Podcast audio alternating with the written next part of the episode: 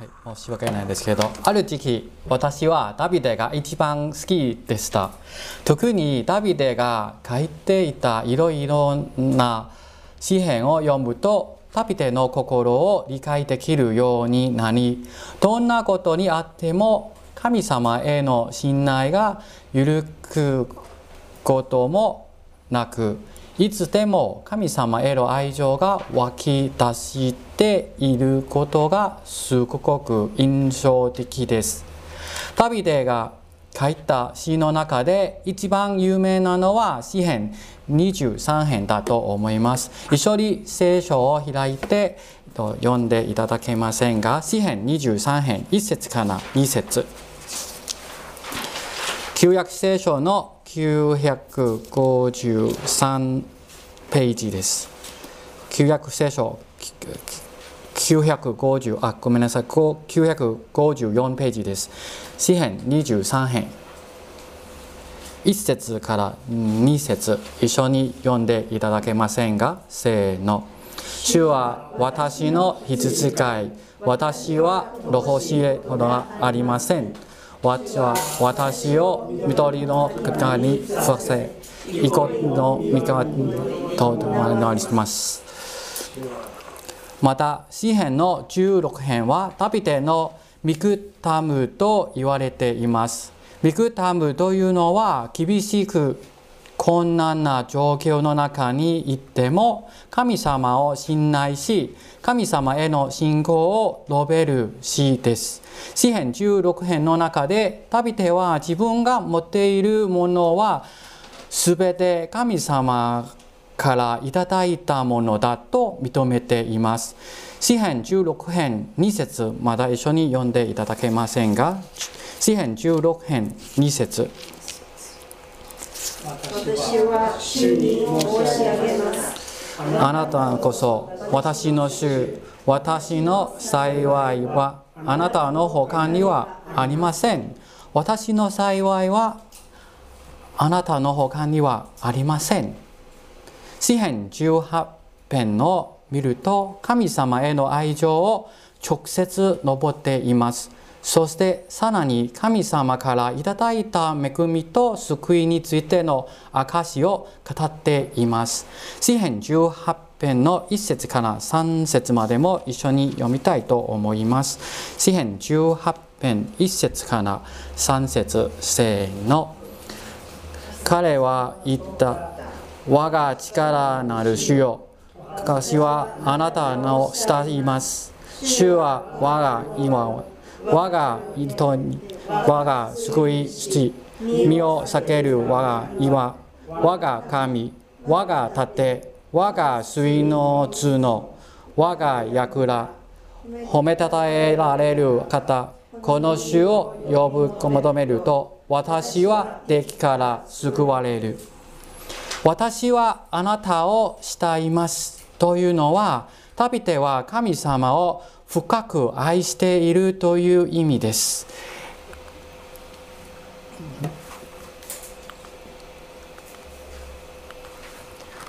その英語の翻訳はそのまま I love you, O Lord です。また中国語の聖書の訳はおおいでいという言葉です。私は最初にこの箇所を読んだ時それはとっても印象的でした。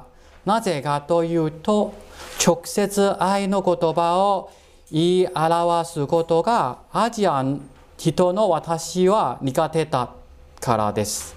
あなたを愛していますと語るということはどのくらいの愛を感じてどのくらいの愛を伝えたいのでしょうか？他の人の目など全くを構いないなしです。考えさせられたのは私も神様を愛していると思いますが果たして大きい声で他の人の前で言い表すことができるだろうかということです。多分できないと思います。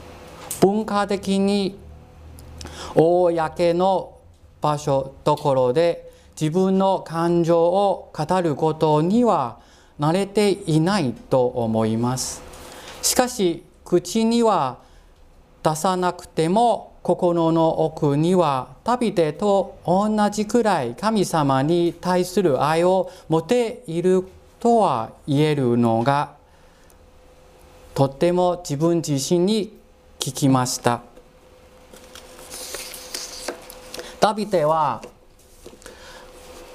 このような神様に対する愛情を持っているので神様の心を叶う人と認められているのでしょうか。あるいは他の理由で認められているのでしょうか。聖書に記されている旅手についての記録の中でゴリアテに勝ったことはよく覚えているでしょう。子供の時からよく聞いた聖書の中のとても有名なお話です。伝説みたいな物語の中で伝説みたいな人物であるダビデはすごかったと思います。神様の皆のために戦う戦うということはかっこすぎると思いませんか？石を使って行人のゴリアテを撃ってその時代のどんなイスラエル戦士にもできないことを神様の助けによってできたということに憧れたり自分も体験してみたいなと思ったりもしました。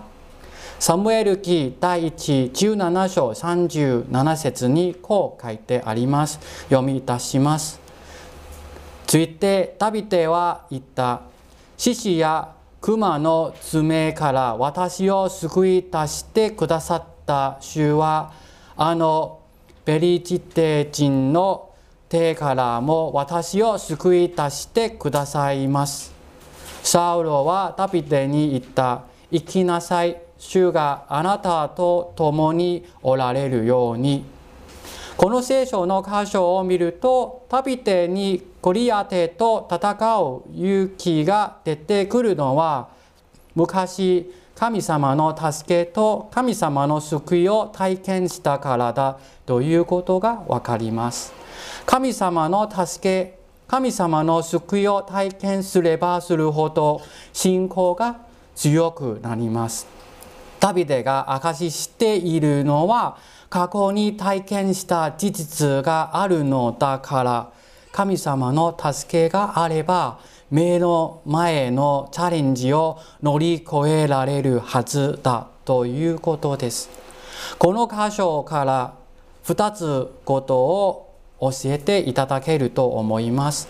一つ目に主を褒めたたえる心。ダビデが主を呼ぶ時、使った言葉に注目してみましょう。獅子や熊の爪から私を救い出してくださった主と言っています。それは何を示していると思いますか？私は暗闇から私たちは暗闇から私を救い出してくださった主という呼び方を使ったことがありますがこういう呼び方は何を示していますか？いつも助けてくださった主という呼び方はどうですか？それは何を示していますか？主は救い主または主は助け主ということを強調しているのではないでしょうか？つまり主の救いや助けを褒めたたえているということだと思います。昔私が OMF の日本語学校で日本語を勉強した時クリスチャン生活という過程がありました。その中の一つの部分は祈りについてのことです。祈りを始める時必ず皆を褒めたたえますというような言葉を入れるようにと教えていただきました。それは日本人の祈りの大切な要素の一つだと言われました。祈りについての本を読むと祈りには4つのことつまり4つの役割があると書かれています。1つ目は主を賛美する。2番目は主に感謝する。3は罪を認めて悔い改める。4自分のために他の人のために教会のために世界のために求める。の4つです。よく強調しすぎるのは求めることです。逆によく簡単に思いすぎてしまってあまり考えられないものは賛美することです。言い換えれば主を褒めたたえる言葉は一番足りていないものだということです。ダビデは詩人です。詩篇の中の3分の1くらいはダビデが作った詩です。先ほど言った通りダビデの詩を読むと彼の神様に対する愛情がよく分かったり共感を持つことができて神様への感謝の気持ちも湧いてきたりします。ですから神様を賛美しよう。それについて勉強しようと思ってダビデの詩を読むことに間違いはありません。聖書の中に記載されている週のさまざまな呼び名を詳しく理解するともっと豊かな礼拝の生活になるのです。それぞれの週の呼び名を真似して自分が体験した神様の恵みや助けを表すことができる呼び名を作ってみましょう。礼拝とは単に日曜日の午後の中のことではありません。それは心の態度です。ダビデはいつも神様を礼拝しようという気持ちを持っているので神様の心にかなう人と認められているのではないでしょうか。2つ目は信仰の成長についてのことです。私たちの信仰の土台は聖書です。聖書の御言葉は私たちの信仰の土台です。しかし聖書をよく読んだり理解したりする方々が必ずしも神様の救いと恵みを体験しているとは限りません。御言葉の理解はとっても大切です。けれども理解と体験の間に隙間があります。その隙間を超えることは御言葉を信じる信仰だけではありません。信仰とは心で意識することから行動までを表すものだと言います。神様に信頼して行動に移移すことこそが信仰があると言われている姿なのです。信仰は筋肉のようなものです。つけ使えば使うほど強くなるはずです。一度神様の助けを体験すると信仰の筋肉が少し強くなります。次に同じことがあったら聖書の知識が頭の中に浮かんでくる上にそれについての体験の記憶も思い出されるのです。行動の伴わない信仰は信仰ではありませんという教えを覚えていませんが神様の親切を体験したいと思うならば行動が必要です。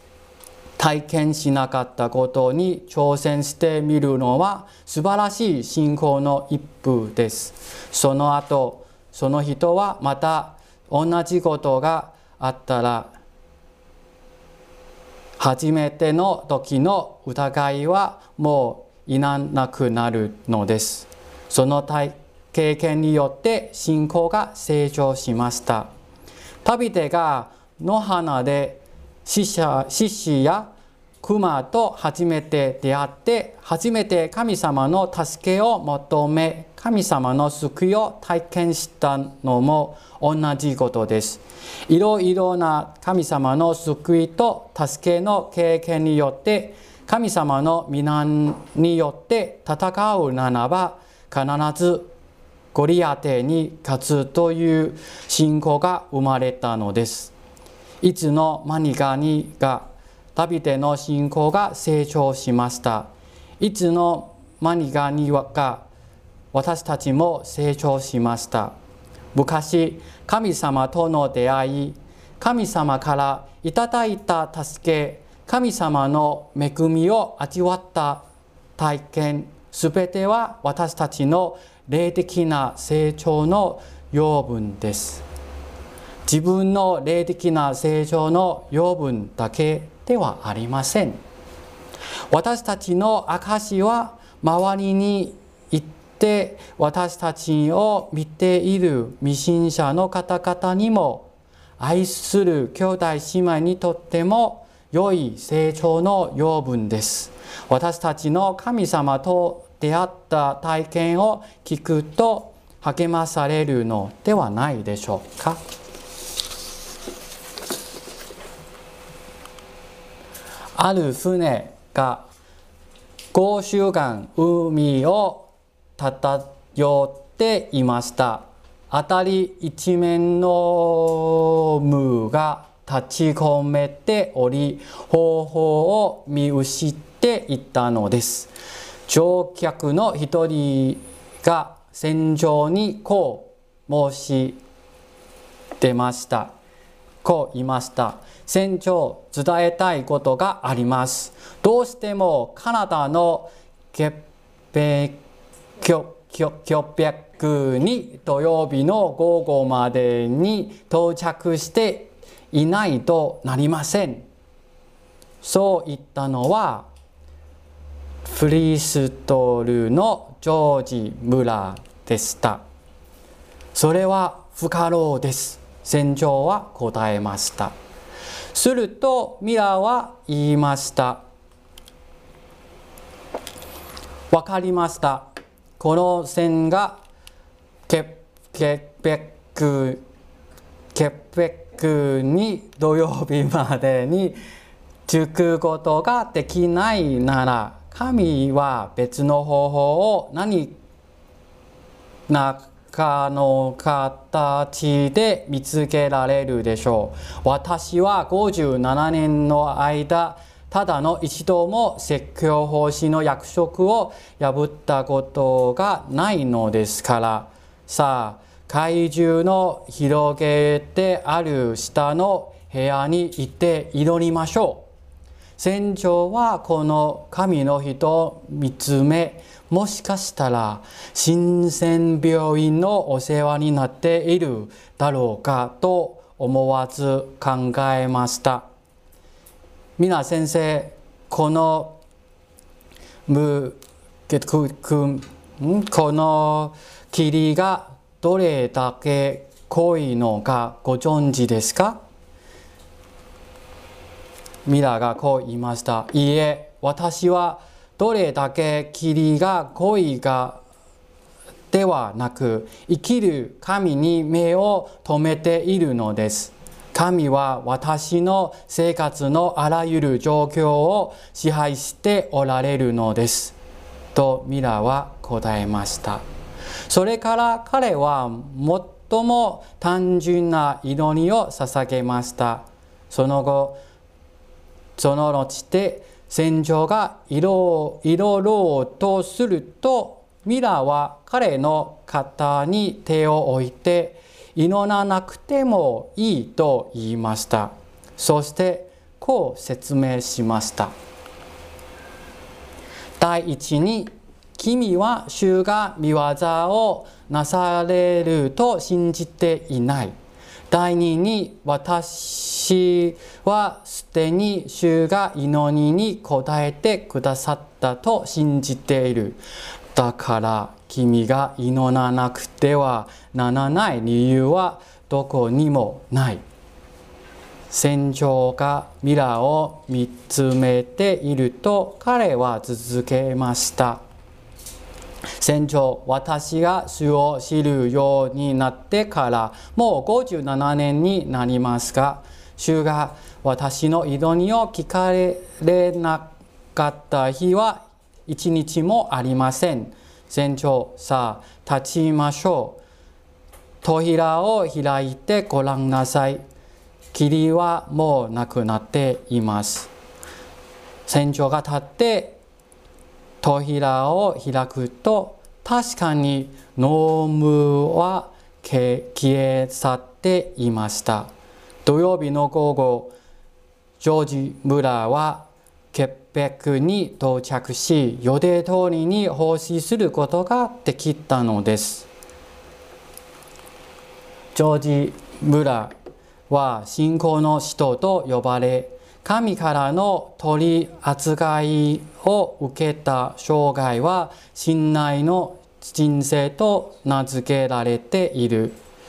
衰えることのない熱情を持ってキリストを述べ伝え、神の皆に栄光を返すという一言に生涯の大半の74年を捧げました。学校の運営、世界選挙旅行、聖書25万冊配布、6つの教会の開拓、宣教師たちの支援など、目覚ましい働きをいくつもしましたが、最も特筆すべき働きは、工事園工事院の経営でした。村は一切献金を募集せず、経済的必要な必要を外部に訴えることをせず、ただ信仰の祈りによって必要を満たし、ピック時には3000人も工事を養うに至りました。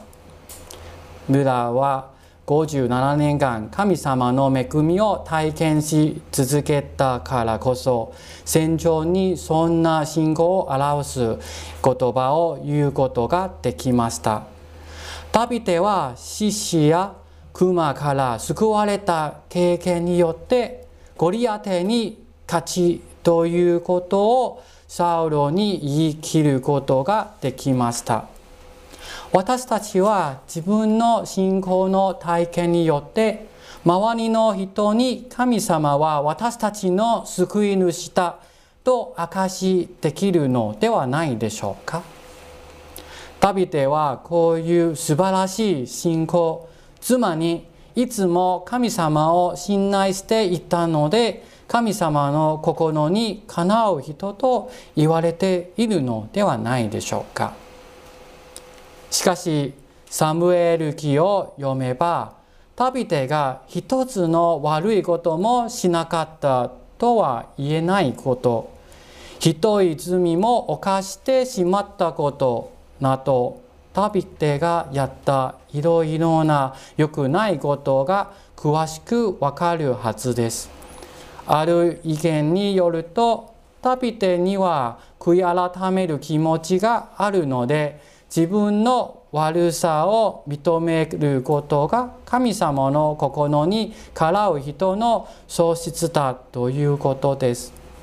それも間違ってはないと思います。けれどもこれらのダビデの喪失は他の聖書の人物の中にも持っている人がいそうです。ダビデが神様の心にからう人という褒めたたえられるのには何か特別な要素があるのではないでしょうか。サムエル記を詳しく研究していた新学校のある先生にはこういう発見がありました。ダビデのことをもっと知りたいならダビデのそばにいる人物のダビデについてのコメントを見つけてみましょう。それはとても重要な資料です。それをよく研究すると主人公のことをもっと理解できるはずです。ダビデの近くいる将軍ヨアブはダビデにこう言いました。一緒にサムエル記第2 19節19章6節を開いてください。サムエル記第2 19節あ19章6節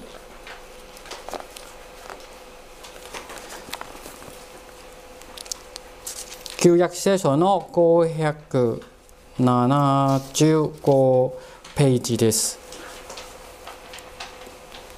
一緒に読んでいただけませんが、19章だ、サムエル記第2、19章6節せーの。あなたに、あなたはあの認め者を愛し、あなたを愛する者を憎まれるからです。あなたには隊長たちも彼たちもあなたによって取るに足りないものです。あることを考えされました。今私を知りました。もしアブサルムが生き、我々は皆今日死んだなら、それはあなたの目にかなったのでしょう。そこで書いてあるその将軍ヨアブはダビデに言ったのはあなたはあなたを憎む者を愛しあなたを愛する者を憎まれるからですなぜヨアブはこう言ったのでしょうダビデの大将たちや家来たちはダビデのためにアブシャロムと戦いました。しかし、ダビデは彼らの勝利、また家来たちが自分を救ったことを喜ぶ気にはなれなれず、かえってアブアブシャロムの死について泣いて悲しみを表しました。サムエル記第2 18章を読むと大変厳しい戦いだったことがわかります。しかし、ダビデの家来たちはついになんとかアブプシャロムと彼のものを打ち負かしました。アブシャラムはダビデの息子の一人ですけど彼はイスラエルの王になるためダビデを殺したいと思いダビデが自分のお父さんだということも認めずダビデを憎んでいるとはとはっきり言いました親子なのに敵の関係になってしまってとても残念ですダビデの子育ての方法を一緒に詳しく研究しようとは思いませんが、それがうまくいかなかったことがちょっとわかりました。ヨアブのコメントに戻ってみましょう。あなたはあなたを憎む者を愛し、あなたを愛する者を憎まれるからです。これは一体どういう意味のコメントなのでしょう？それはダビデに対する文句の言葉でしょう。私たちはあなたのために命までかけて敵と戦って勝利しましたがあなたは敵のために泣くことしかしませんでした。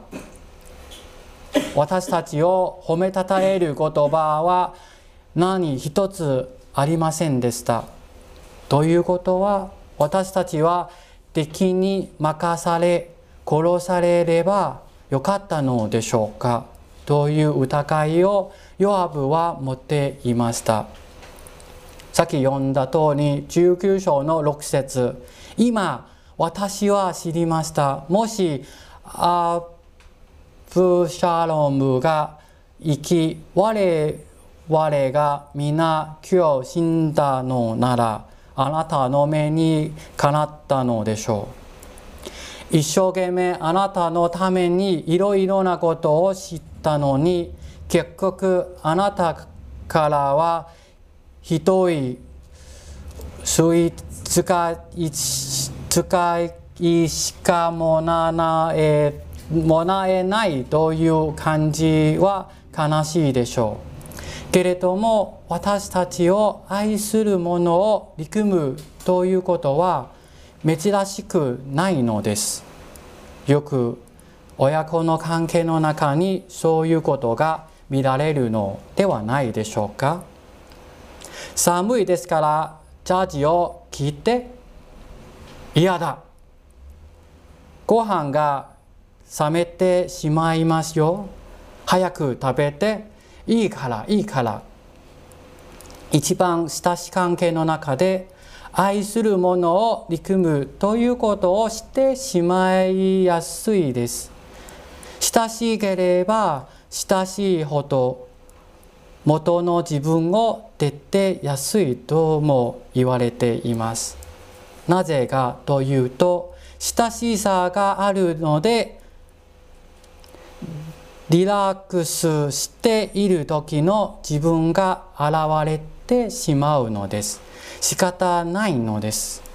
でもそれはいいわけだと思いませんが親しいから相手を傷つけても構わないという考え方はおかしくないですか？愛する者を憎むということになってしまうのは罪の影響です。互いに愛し合う関係なのに互いに傷つけ合う関係になるのは神様の御心では御心ではありません。ある夫婦の話です。奥さんはいつもご主人が電気を消し忘れてしまうことを注意しています。電気を使い終わ使い終わったらちゃんと消してくれると毎日何回も言われました。ある日その夫は自分の妻が使い終わった電気を消し忘れていることを気がつきました。皆さんその音はそこからどうすると思いますか？もしあなたがその音ならどうしますか？その音は電気を消して妻には何も言いませんでした。そして月妻に注意された時にもいついつあなたも忘れてたよとも言いませんでした。愛する者を憎むということをしないように自分のために祈って精霊の助けを求めましょう家庭の中の証はとても重要だとわかるはずです互いに愛する者をどんなことをあってもちゃんと愛しますということについて祈りましょう。ヨアブのコメントの中にもにヨアブのコメントの中にもう一つの部分があります。あなたを憎む者を愛しますということです。ダビデが自分を憎む者を愛しているのは旧約時代の日本の王政を超え新約時代のイエス様の王政にしたかったのだと言われています。マタイの福音書マタイの福音書5章43節から44節一緒に開いてもらえませんがマタイの福音書5章43節から44節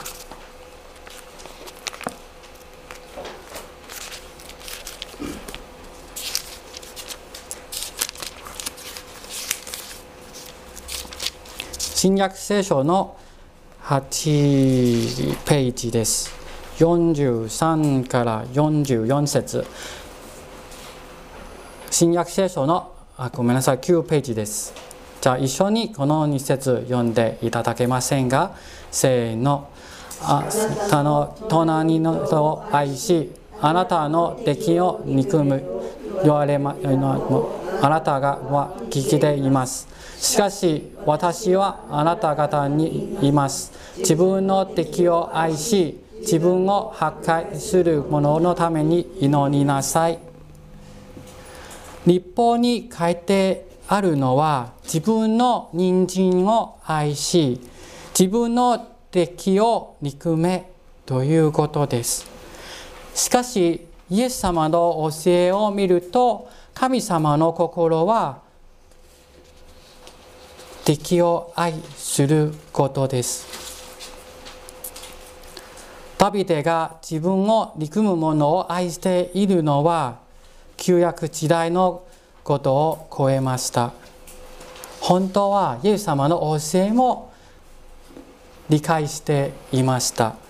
もう一つ聖書の御言葉を読みましょう。それはとルカの福音書6章27節。ルカの福音書6章27節。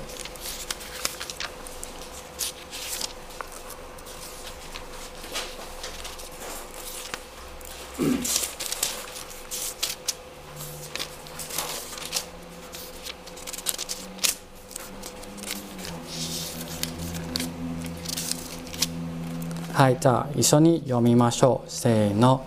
しかしこれを聞いているあなた方に私は言います。あなた方の敵を愛しなさい。あなた方を憎む者たちに善行を行いなさい。愛される者から愛する者になりましょう。自分が好きな人から周りに死なない人も好きではない人も愛しましょう。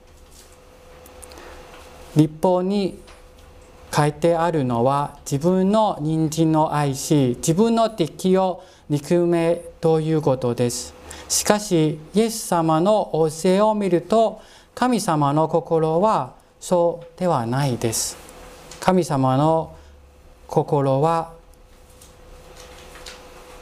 あなたの敵を愛しなさい。あなたを憎む者に善を行いなさい。ダビデが神様の心にかなう人だというと言われるのはそのためなのではないでしょうか？イエス様の教えはまだ聞いていませんがすでに従っていました。敵を愛すること自分が好きではない人々を愛することは簡単ではありませんが神様の御心です。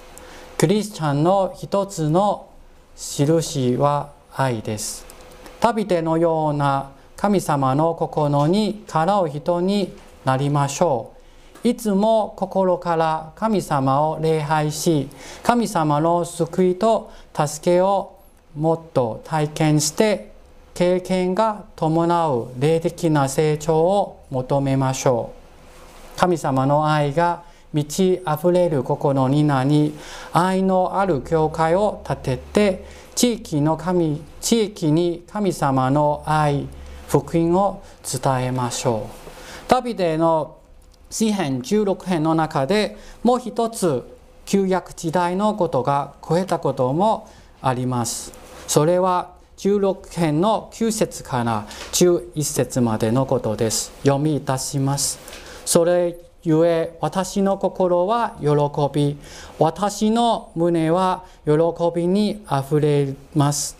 私の身も安らかに住まいます。あなたは私の魂を読みに捨ておかず、あなたにある経験なものに伸びを滅びをお見せにならないからです。あなたは私に命の道を知らせてくださいます。満ち足りた喜びがあなたの見前にあり楽しみがあなたの幹にとこしえにありますその命の道を知らせてくださいますというのは永遠の命の救いです旅手が旧約時代その預言者言ったこともあまり知らなかったんですけど救いまでこの詩の中に表すことができるのは神様の心を叶う人の一つの勝負じゃないかとも思っています。ぜひ聖書をもっと読んだり神様の愛をもっと体験したりすると愛し合う生活ができるように高いに祈りましょう。一緒に祈りましょう。いつも私たちを助けてくださる主皆を褒めたたえます神様私たちがこの人生今日までたくさんの恵みを体験することがありました本当に感謝ですそういう体験によって私たちが毎日毎日神様にの賛美をもっとできるように助けてください。その上私たちの信仰の筋肉も毎日練習できるように導き助けてください。また神様私たちの出来また私たちがそんなに愛していない周りの人々を愛することができるように助けてください。その上私たちの家族や私たちが愛している人にその憎むことがしないように罪の影響のせいでひどいことがしないようにお守りください。すべて御手に委ね、イエス様の皆によってお祈りいたします。アーメン